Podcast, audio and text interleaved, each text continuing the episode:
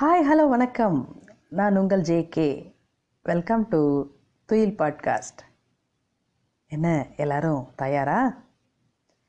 ஆயிஷா ரா நடராசன் அவர்கள் எழுதிய உலகை உலுக்கிய நாற்பது சிறுவர்களில் இன்னைக்கு நாம் வகுப்பில் காணாமல் போய் ஆய்வகத்தில் கண்டெடுக்கப்பட்ட ஒரு மாணவனை பற்றி தெரிஞ்சுக்க போகிறோம் அவனோட பேர் ஆல்பர்ட். அவனோட அப்பா ஹெர்மன் அவனுடைய அம்மா பவுலின் அவனுக்கு ஒரு தங்கை அவ பேர் மாஜா. ஆல்பர்ட்டோட அப்பா ஒரு என்ஜினியர் சொந்தமாக ஒரு மின்பட்டரை வச்சுருந்தாரு. அம்மா பியானோ சூப்பராக வசிப்பாங்க. நம்ம சுட்டி நாயகனுக்கு அவனோட அப்பா நிறைய எந்திர பொம்மைகளை வாங்கி கொடுப்பாரு. அவன் எல்லாத்தையும் உடச்சி பிரித்து போட்டுடுவான். திட்டும் வாங்குவான். ஆல்பர்ட்டுக்கு அஞ்சு வயசாகியும் பேச்சே வரல.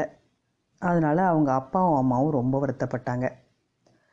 அவனுக்கு ஸ்பெஷலாக சொல்லி கொடுக்கறதுக்காக டீச்சரை வீட்டுக்கே வரவழைச்சாங்க அந்த டீச்சரும் பொறுமையாக அவனை பேச வைக்கிறதுக்கு நிறைய முயற்சிகளை எடுத்தாங்க. ம் ஆல்பர்ட்டு வாயவே திறக்கலை. ஒரு நாள் ஆல்பர்ட்டோட அப்பா அவனுக்கு ஒரு சின்ன திசை காட்டும் கருவியை பரிசாக கொடுத்தாரு. மற்ற பொம்மைகள் மாதிரி அதை ஆல்பர்ட்டால் உடச்சி பிரித்து பார்க்க முடியல. எப்படி திருப்பினாலும் வடக்கு நோக்கியே காட்டினதுனால அந்த முள்ளினுடைய ரகசியத்தை தெரிஞ்சுக்கிறதுக்கு ரொம்ப ஆவலாக இருந்தான்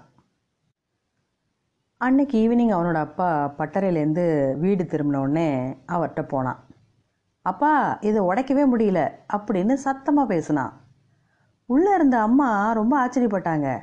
அடடே ஆல்பர்ட் உனக்கு பேச வருமா? ஏன்பா இவ்வளோ நாளாக பேசவே இல்லை? அப்படின்னு கேட்டாங்க. ஆல்பர்ட் ரொம்ப அமைதியாக இவ்வளோ நாள் அதுக்கு அவசியம் ஏற்படலம்மா அப்படின்னு சொன்னான். அறிவியல் விஷயங்களை அறியும் அபரிமித ஆவல் தான் அவனை இயல்பாக பேச வச்சிருக்கு.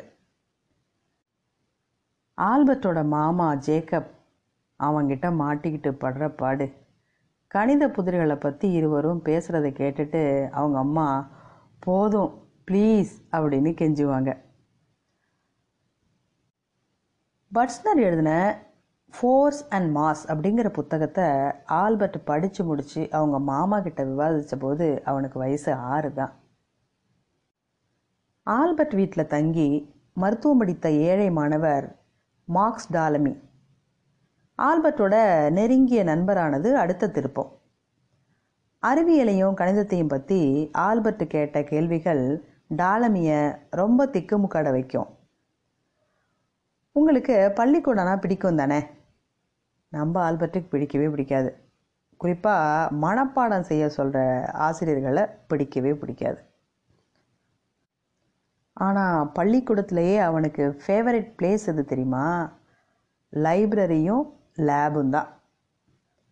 தினமும் கிளாஸ் ரூம்லேருந்து காணா போகிற ஆல்பர்ட்டு நூலகத்திலேயோ அல்லது ஆய்வகத்திலேயோ தான் இருப்பான்.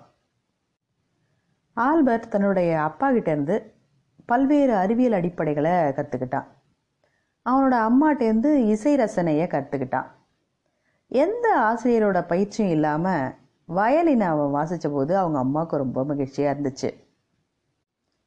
இந்த நிலையில் ஆல்பர்ட்டோட குடும்பம் ஜெர்மனியோட உல்ம் நகர்லேருந்து இத்தாலியில் இருக்கிற மிலானுக்கு குடியேறியது.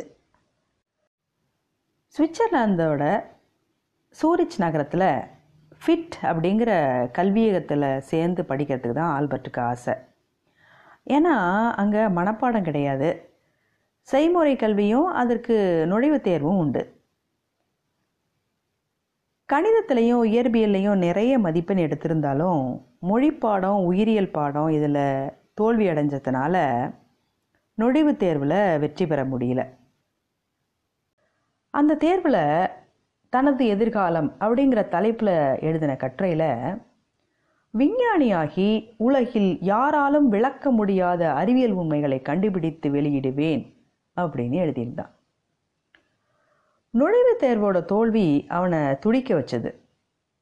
அப்படி இருந்தாலும் வைராக்கியத்தோடு உழைத்த ஆல்பர்ட் ஆல்பர்ட் ஐன்ஸ்டீனாக சார்பு தத்துவத்தையும் சூரிய மின் அமைப்பையும் இன்னும் பல்வேறு கண்டுபிடிப்புகளையும் வழங்கி உலகையே திரும்பி பார்க்க வைத்தார்.